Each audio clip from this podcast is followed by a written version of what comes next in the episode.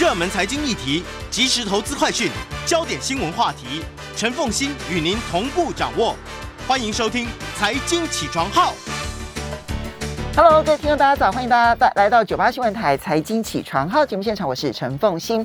回到今天的每周选书早起读书啊，今天为大家介绍的这一本书啊，有人称之为神预言啊，因为他去预言了瘟疫的爆发，而他去预言了瘟疫的爆发当中阴谋论的四窜，他去这个预言了在瘟疫爆发的时候呢，各国之间的不信任，然后因为阶级，因为宗教，然后因为国族，然后因为这个地缘政治，还有社会上面的崩溃的所有的面貌。10月终结战。这个呢是新经典文化出版社所出版的。那么今天呢，我们特别邀请呢来跟我们对谈这本书的是这本书的译者、生物人类学家，也是科普作家，大家非常熟悉的王道环王老师。王老师早，风险早，各位听众朋友大家早。也非常欢迎 YouTube 的朋友们一起来收看直播。这本书的作者也真的要非常恭喜他，他呢这个他真的是他的文笔真的是这太厉害了。他呢才刚刚得到了这个美国国家杂志奖，那是他另外一本书 The Plague Year， 就是瘟疫的一年，去记录刚出版就还只有英文版嘛，现在还没有中文版。那整个这个去年一整年他做的记录报道这件事情呢，他拿到了美国国家杂志奖，这是美国杂志作家界大概最高的奖项了哈。非常恭喜这本书的作者。我们来先介绍一下，这是一本什么样的书？你说它是神预言，这是一本末日小说了。从比较大的这个类别来说，末日小说。我的意思就是说，在西方的历史文化里边，写作这一种小说的资源是极端的丰富的。在柏拉图时代，也就是我们孔子与孟子之间的那个时代，就有亚特兰提斯的传说嘛。那然后地中海这个经常出现火山地震。OK。那最有名的一个例子，我们大家都知道的，就是庞贝城嘛。对，那是西元79年，那是相当于中国的东汉嘛。那是一个大灾难嘛。那还有更古老的，就是荷马的传说嘛。荷马的传说《木马屠城记》。对，对不对？那也是末日啊。那也是末日。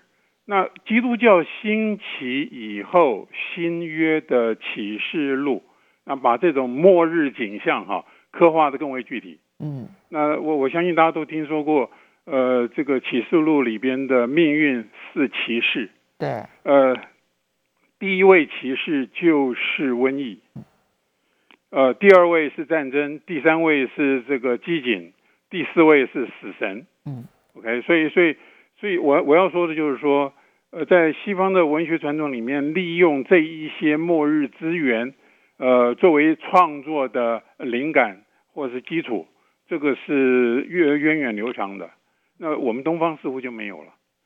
那我们事实上，从人类学家的角度来讲，王老师，你觉得这个有没有背后的原因啊？我不大敢讲，我只能举一些例子啊。你譬如说，其实道家里面有说了，其实这个先秦的。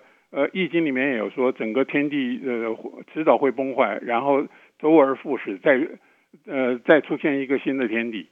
那这个是很早就有了，可是没有人用这一类的思想资源来作为文学想象的基础嘛。那还有我现在能够想得起来的，大概就是《蜀山剑侠传》了。民国初年。蜀山剑侠传里面有非常精彩的描述，这个天地遭劫。你想想看，我们都知道劫难这一个词嘛。对。那这个是中国传统早就有的，那这个是中国道家的一种想象啊。OK， 所以总而言之，我要说的就是说，这是一本末日小说，而这一种小说。在西方并不少，是几乎每一年都有，这是第一点。那第二点，第二次世界大战以后，也应该我们可以追溯到19世纪末了。19世纪末就开始有外星人的想象。那所以这个地球上，整个地球，就是进入末日阶段，也就是大混乱的阶段。那主要的来源就是外星人。那这个已经出现了。那第二次世界大战以后，由于有原子弹，那所以这个末日想象的这个很重要的一个现实的基础就是原子弹，核子大战，对核子大战。然后你想想看，我们看的这个007号情报员，那几乎每一集都涉及到这个原子弹。你想想看这种想象。那然后我们再从1990年代开始，那对于地球怎么样经历末日，那大概有三种类型。第一个仍然是核子弹，这是没有什么问题的。那第二个就是自然灾难。那自然灾难，我相信现在大家都知道了，全球暖化。那这个也看过很多相关的电影，全球暖化造成的世界末日。那第三个就是大瘟疫。那关于这个新兴的疾病会在地球上造成什么样子的灾难啊？那从1990年代开始，就有许多的专家学者不断的在发出警告。那然后流行文化的作者那就利用那一些警告做各式各样的想象。所以关于这个世界上会出现新奇的瘟疫，然后这些新奇的瘟疫各国政府都不知道怎么样子的应付。像这个样子的小说已经出版了不知道多少了。那我们这本书的作者他其实是我认为他的也蛮幸运的，就是他交稿之前 COVID-19 还没有出现。他应该是就是2019年他应该是2019年在爆发之前交稿的。COVID-19 是2019年12月嘛。那所以他是在2019年12月之前就交稿了，所以我觉得他运气很好。事实上我知道这本小说就是因为 CNN 访问他，就是2020年他出版的时候，预言了，对不对啊？因为太神准的预言了。不是，大家都觉得这个是很准。那而且还有访问他的时候，我记得不要是6月还是几月？那这个因为这本书的书名是说10月，那是一个关键。书名就是10月。对。那所以那时候访问他的时候，就大家很感兴趣，就是说这疫情到了。那是去年哦，那五六月的时候，新闻记者访问的这位作者，非常感兴趣的问题就是：你认为疫情到了今年10月，是不是会有一个转折？对，那当然，我想怎么样大家都没有想到，那怎么样大家没有想到疫情会延续到今年，而且今年的发展还非常的诡异。我们到现在为止，基本上。不容易预测，今年10月这个世界会是什么样子？好，这边我请教一下，你刚刚提到说它延续了西方小说当中的末日小说的传统啊，但是你刚刚爬梳了，就是从历史上面这2000多年来西方文学当中的那种末世论的这一种传延续啊。它其实还是有它的时间脉络，跟它当时所流行的末日预言是有很大的关系。好，比如说最早期的时候，可能重点是在天然灾难的，包括火山爆发啦，然后呢，这个亚特兰提斯其实它也是等于是一个大海啸，对不对？好，就属于这种大自然的这样的一个情况。那么到了这个，其实我们比较晚近这100多年，他开始就把科技的因素加进来，不管是外星人啊，或者是说看到核子战争啊，然后乃至于就是其实虽然是自然灾难，它其实它这里面都加了很多现代科技的概念在。那么所以它每一段期间所流行的末日小说，其实是有那一段时间的现实基础在的。所以这是毫无疑问的。所以你看到1990年以来的这一种以瘟疫为题材的末日小说，它为什么选择的时间点会特别的挑选在1990年代之后？不，因为这里面涉及到一个问题，就是说，就是说治疗医学，在1970年代以后，就出现了一些问题。什么样的问题呢？就是说，新的抗生素发现的越来越少，就是治疗医学最重要的一个历史转捩点其实就是抗生素的发现嘛。那抗生素是在二次世界大战之间发现的，然后很快二次世界大战一结束，就医疗医学治疗医学就进入了抗生素的黄金时代，这是毫无疑问的。那可是到了1970年代以后，慢慢，专家学者都已经注意到，发现新鲜的这个抗生素是越来越困难，而且从1980年代、1990年代，这个出现了越来越多的对于抗生素具有多重抗药性的细菌。OK， 那所以这个然后。人类对于自然环境的破坏，对于这个生态环境的破坏，很可能会释放出新奇的病原，人类过去从来没有接触过的，也是许多专家学者的忧虑。那简单的讲，就是说，我说的是说，从1990年代。开始有许多的专家学者就大声呼吁，我们要对这一种可能性要提高警觉。那这个他们指出的各式各样的问题都变成小说创作者的重要素材。就是人类跟病菌的战争，其实在1990年代之后，我们开始发现说，好像并不是像我们想象中的一路科学获胜。这是毫无疑问的，这是毫无疑问的。所以这种末日小说会以瘟疫为题材，跟1990年代之后，我们开始发现，那病菌开始逐渐的占上风，而人类因为自己的开发，可能使得更多的新病菌，或者是甚至于是古老的病菌卷土重来的机会大幅度增加。那这是没什么问题的。不过基本上，专家学者是提出警告的目的是希望政府这个采取行动。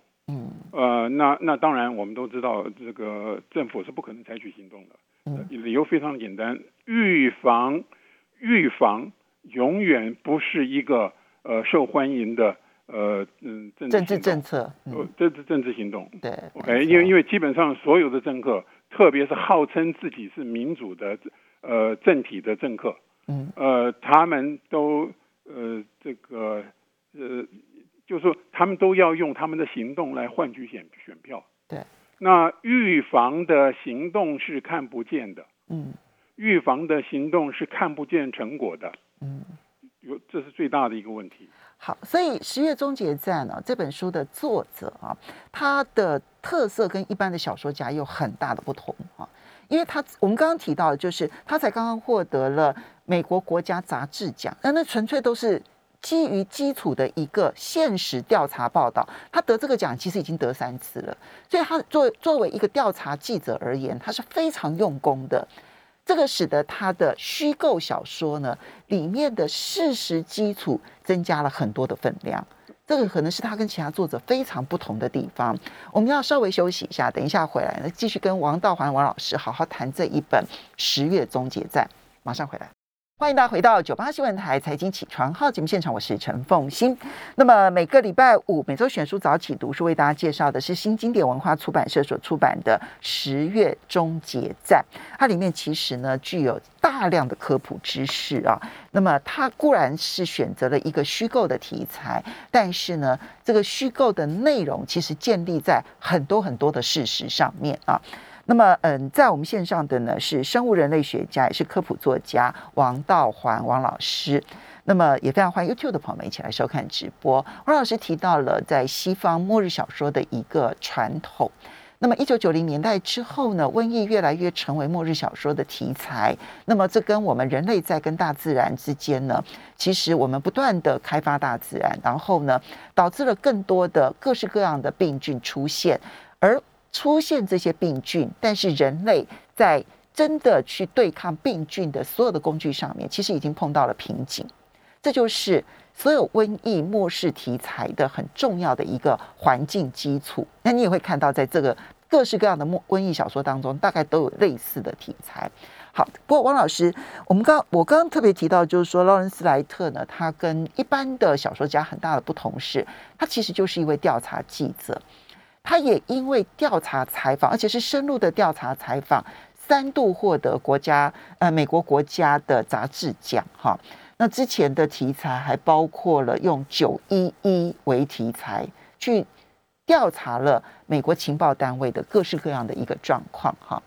所以这使得他在写这本小说的时候，他当然用很刻意灾难的一个角度哈，那达到那个末世的预言。可是他有很多的问题用夸大的方式把它点出来，但那个问题本身是事实。我想你刚刚用的词就是调查报道记者，他是一位非常有名的调查报道记者，你只要去看他所有的作品主要是以调查报道为主。那我们台湾好像没有这一种记者，我现在能够想起来的大概就是林兆珍。对，他是中国时报的记者，那可是他写过西藏，写过达赖喇嘛，有2本专书。那可是我要说的是，在美国的调查记者，他们的作品，那都可能成为研究所这个研究生必读的这个参考书。对，台湾的媒体不养调查记者，这是一个大问题。对，这是一个问题。那我其实我当年很早就读过这本书的作者莱特的作品，那因为他1990年代初，也就是将近30年前，他就到纽约客工作，他替纽约客写稿，所以他的调查报道的这个比较经典的版本会先在纽约客这份刊物上发表。那纽约客虽然是一个文学刊物，可是它也有非常精彩的调查报道，所以我无论如何每一期我大概都会翻一下。那所以他在1994年出版的一本书，就谈一个所谓的唤醒的记忆，这个非常有意思的一个题材。那就是在美国从1980年代开始，这个一直到1990年代出现一些非常诡异的法律诉讼案，那就是成年子女出面指控自己的父母，特别是父亲，在他们小的时候性侵。那证据呢？证据就是这一些成年子女被人恢复的记忆，也就是说这些记忆本来是深藏在内心深处的，然后透过某一些技术，那有的时候是透过宗教仪式，有的时候是透过这个催眠，把它唤醒了。那有一些检察官会接受这一类的证据作为起诉的基础，所以那个是非常有趣的这个故事，我当时我印象就非常的深刻。可是你刚刚说的没有错，就是他真正的成名作就是911。那他事实上那2006年出版的那一本书是专门谈这个盖达组织的前世，也就是说盖达组织在911之前的整个的发展的历史，他大概走了一遍。那2006年这本书出版，2007年就得到普利兹奖，那是这个美国新闻界的最高奖项。嗯，那所以莱特这一位记者现在已经是大佬级的记者，一方面他是年纪大，他今年已经74岁了，所以他写这一部小说的时候已经70岁了。那他受尊敬，那这个有理由就是他得到这个美国新闻界的这个被认为是最高的奖项普利兹奖。嗯 ，OK， 那不过这一位调查记者莱特他个人的经历也是非常有意思的。那就是他是美国的南方人，嗯，那他大学毕业以后跑到埃及的开罗，嗯，去修了一个学位，那个学位是硕士，他得到一个比较语言学的硕士，他是在埃及得到的学位。那可是他在念那个硕士学位的同时他在埃及教英文。那我在猜啊，他对中东局势的认识跟理解基础是在那个时候打下的。嗯，那可是1990年代这个他到了纽约去以后，你可以看到他是1998年写过一个电影的剧本。嗯，那一个电影的剧本就跟中东有关系。嗯 ，OK， 那后来那他写这个911，那看起来像是得心应手。那他对中东的局势的兴趣一直维持到最近。那他还写了一本历史，就是写当年卡特总统把阿拉法特还有不是阿拉法特，卡特总统把这个以色列的比金总理，嗯，以及埃及的萨达特总统，嗯，一起约到美国的大卫营，对，这个谈判了整整9天，嗯，那他就写了一本书，那本书好像也得奖，嗯，那所以我的意思就是说，他在小说里边所描写的许多的情节，都涉及到他过去所曾经做过的深度报道，那都是相当有见地的，那有他自己的判断的。所以呢，我们刚刚讲这一些他的过去得奖其实跟这本书是有关系的。对，他用上了几乎所有的对他曾经这个调查报道过的题材。他对情报组织的了解，他对于中东地区的情势的了解，当然也包括一些宗教仪式对于他们的人民情感的这一些的了解，乃至于地缘政治的了解，这一些其实都跟我们刚刚所讲的他前面所有的著作是有关系的，一点都不错。嗯，所以呢，在这一本这个末世小说里头啊，当然你要。因为它是末日小说，所以它的那个所有的灾难形势都会显得特别的戏剧化的剧烈哈，而且几乎无法挽回。可是它这里面呢，我自己觉得其实我们不是讲小说的故事情节，可是它会有几个词我们可以来代表说这个小说里头所需要传递的一些讯息。第一个就是，一旦出现了新兴的疾病，它会在怎样的情境之下大爆发？它可能是群聚，它也可能是因为群聚，然后又四散哈。然后呢，它还包括了，当然因为它所选定的病毒是流感病毒嘛哈。那流感病毒的话呢，它其实是人跟禽类的共通疾病，跟这次的新冠病毒不同啊。新冠病毒不是人跟禽类的这一个共通疾病，但如果说是以流感病毒的话，它就可以借由候鸟去传递到全世界。所以把一个地方控制住，并不能够控制全世界的大爆发，因为这里面有一个候鸟传递这样的一个情况。这是没有错，所以世界卫生组织在世界上建立了许多的监测站，这个而且还他们世界卫生组织还不断的这个提出呼吁，要求各国政府的支持。那当然最重要的资源是财政上的资源了。嗯，要这个做加大对于这个野外新型病原的监控的力度。嗯，这个是事实上一直在做。你譬如说我们每一年我们的流感疫苗，那都是根据这个世界各地的监控站所收集到的数据，然后专家小组讨论出来说今年的流感疫苗配方是什么。所以你就知道 WHO 的工作有多重要，一点都不错。那当然我也利用这个机会宣传一下，就是说这本书很明显的是作者表达出了对于公卫学者的敬意。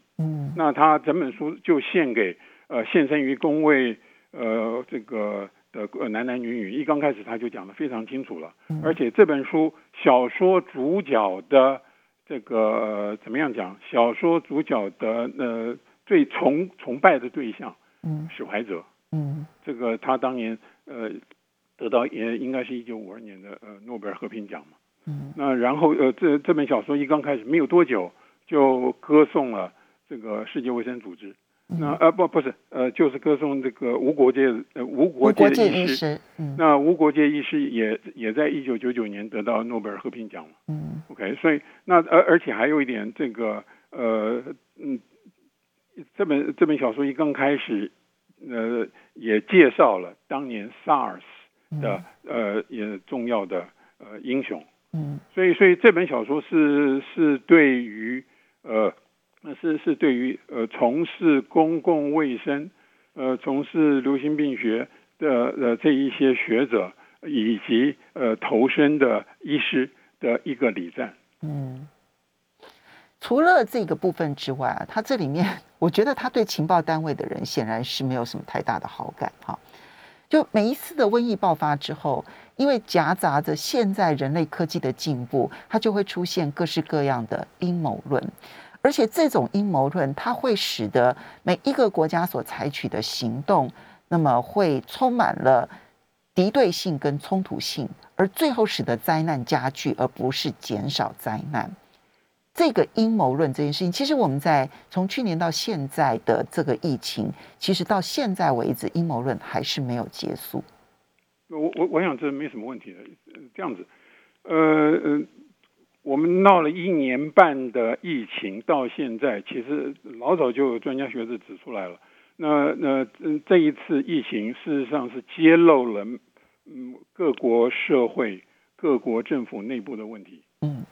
最重要的是在这里，那这个你在美国我们看得特别清楚，那这个种族之间的族群之间的各式各样的不平等，法律上的不平等，政治上的不平等，以及公卫福利上的不平等，那都被这一次疫情给无情的揭露出来了。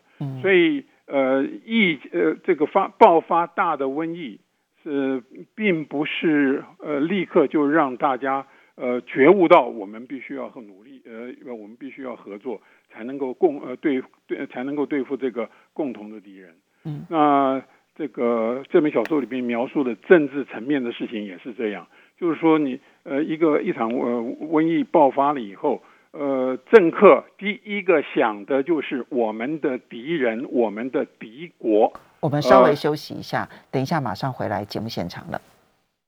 欢迎大家回到98新闻台财经起床号节目现场，我是陈凤馨。每个礼拜五，这个每周选书早起读书为大家介绍的是新经典文化出版社所出版的10月终结战啊，谈的呢其实就是一个不知名的瘟疫，然后最后呢引发的是人类的重大灾难。好，那么在我们线上的呢，其实就是这本书的译者，也是生物人类学家，也是科普作家王道环王老师，也非常欢迎 YouTube 的朋友们来收看直播。所以王老师，你知道虽然它是一本小说，可是呢我在里面还是划线不断这样划线的原因是因为我觉得知识量很大，那我觉得这些知识量对于我去理解很多的包括了公共卫生啦，甚至于包括了美国的情报单位的一些他们内部的人员的一些细节我都觉得帮助非常的大的，那也包括了中东地区的地缘政治。好，那所以我们继续请教这个王道环王老师啊。那么，所以刚刚我们提到讲说，人类如果没有办法学到教训，而且我们这一次的经验就显现出来，我们其实没有办法学到教训的，因为政治人物其实就跟这本书里头所描写的最戏剧化、最恶劣的方式，他其实可能用比较温和的方式，就我们在现实上面看到是比较温和，小说里头用的是比较严厉的方式去呈现出他们那一种对于敌人、对于敌国，请注意哦，他的敌人一定是一个具体的人，而不会是病毒，也不会是细菌。他具体的敌对一定是一个敌国，而绝对不会是这个我们这个社会上面的不公平的这个现象要如何的去解决它。所以当瘟疫出现的时候，想要解决的是敌人跟敌国，而不是病毒跟社会问题。大敌当前一向都是深化了我们既有的偏见。这是这部小说想要传达的一个重要的讯息，在我看起来。所以我们举一点例子，我们没有去破所有的梗，但是我们要举一点点例子。不是这样子，我这个美国不断的在指控俄国对于美国进行资讯战。OK， 那也就是我们现在台湾流行的所谓的认知作战。那这个就是我们动不动就在新闻上面看到说是美国遭遇了网络攻击。OK， 那美国通常都指控这个俄国。那现在当然也开始指控中国了。那所以这部小说里面有一个地方就谈到了，就是说这个是真正的病毒引起的是对于虚拟病毒的疑惧，所以对于那一些真正病毒跟虚拟病毒，我们要想清楚。对，你就说，所以那一些负政治责任，这个要制定这个对策的那一些人想的都是这一个问题。就他们的第一个想的不是真正的病毒，他们第一个想的是虚拟的病毒。那当然就是说这个认知作战的重要性啊，或者是网络的重要性啊，那我们在美国可以从至少两个选举里面看得出来。那第一个就是奥巴马当选的那一场选举，就是他第一次当选，那网络发挥了非常巨大的功能。那这毫无疑问的。可是你想想看，希拉蕊落选那一次，网络也扮演非常重要的角色。对 ，OK， 那所以这个在美国政客对于网络攻击戒慎恐惧，这是我们完全可以想象的。那现在一个问题来了，那就是一个真正的病毒，这个死亡率非常高的，根据这部小说的描述是那个它。这个传播的方式像流感，但是它的死亡率比流感高的太多了，接近50%，对，非常可怕的一个死亡率。OK， 那你面临那么巨大的一个公卫威胁，那事实上根据小说的描述，美国死亡的不仅仅是几十万人，是超过100万人。那全世界死亡的人数是超过上亿。OK， 你面对那么重、那么严厉、残酷的一个敌人，那美国的政客，他们想象的仍然是俄罗斯这一个敌人。所以就换句话说，就你没有办法，你就不可能达成我们面对一个共同疫情的全球合作。关键在这里。这个是。在平日里头的这种敌人想象，然后使得在真正遇到大难的时候呢，它的那个冲突的敌对性大幅度的升高，而冲突敌对性一升高了之后，所做的所有的决策，它就可能发生极为严重的偏差。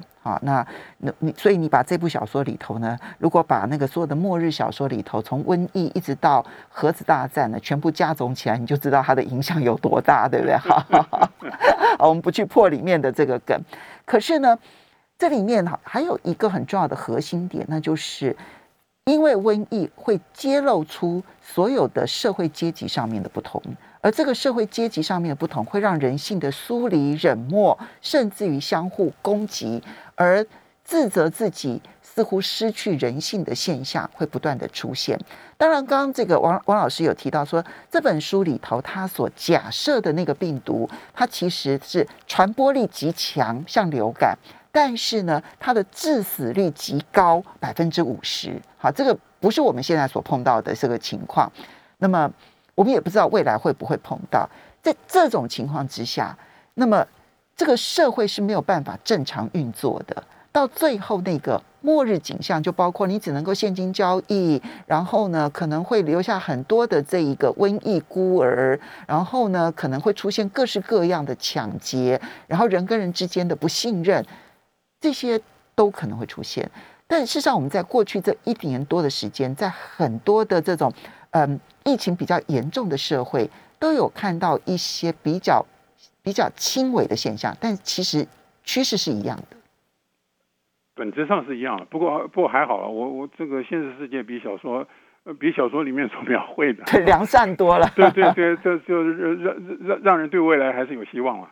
嗯，不过小说里边有一些小的情节，有一些小的人物甚至没有姓名的，那他们的表现都可以，就是作者对他们的描绘，那事实上都可以表现出作者的同情，那也可以引起读者的同情。我就像我自己，我读到的时候都会非常的感动。你比如说其中有一位女士，她自己失去了孩子，那她看到别人也失去了孩子，那她会心里这个有许多的感触，然后他希望跟人交谈，他甚至希望受到亲吻，因为他自己的孩子已经过世了，那可是他还是对于人间的温情有一丝的向往。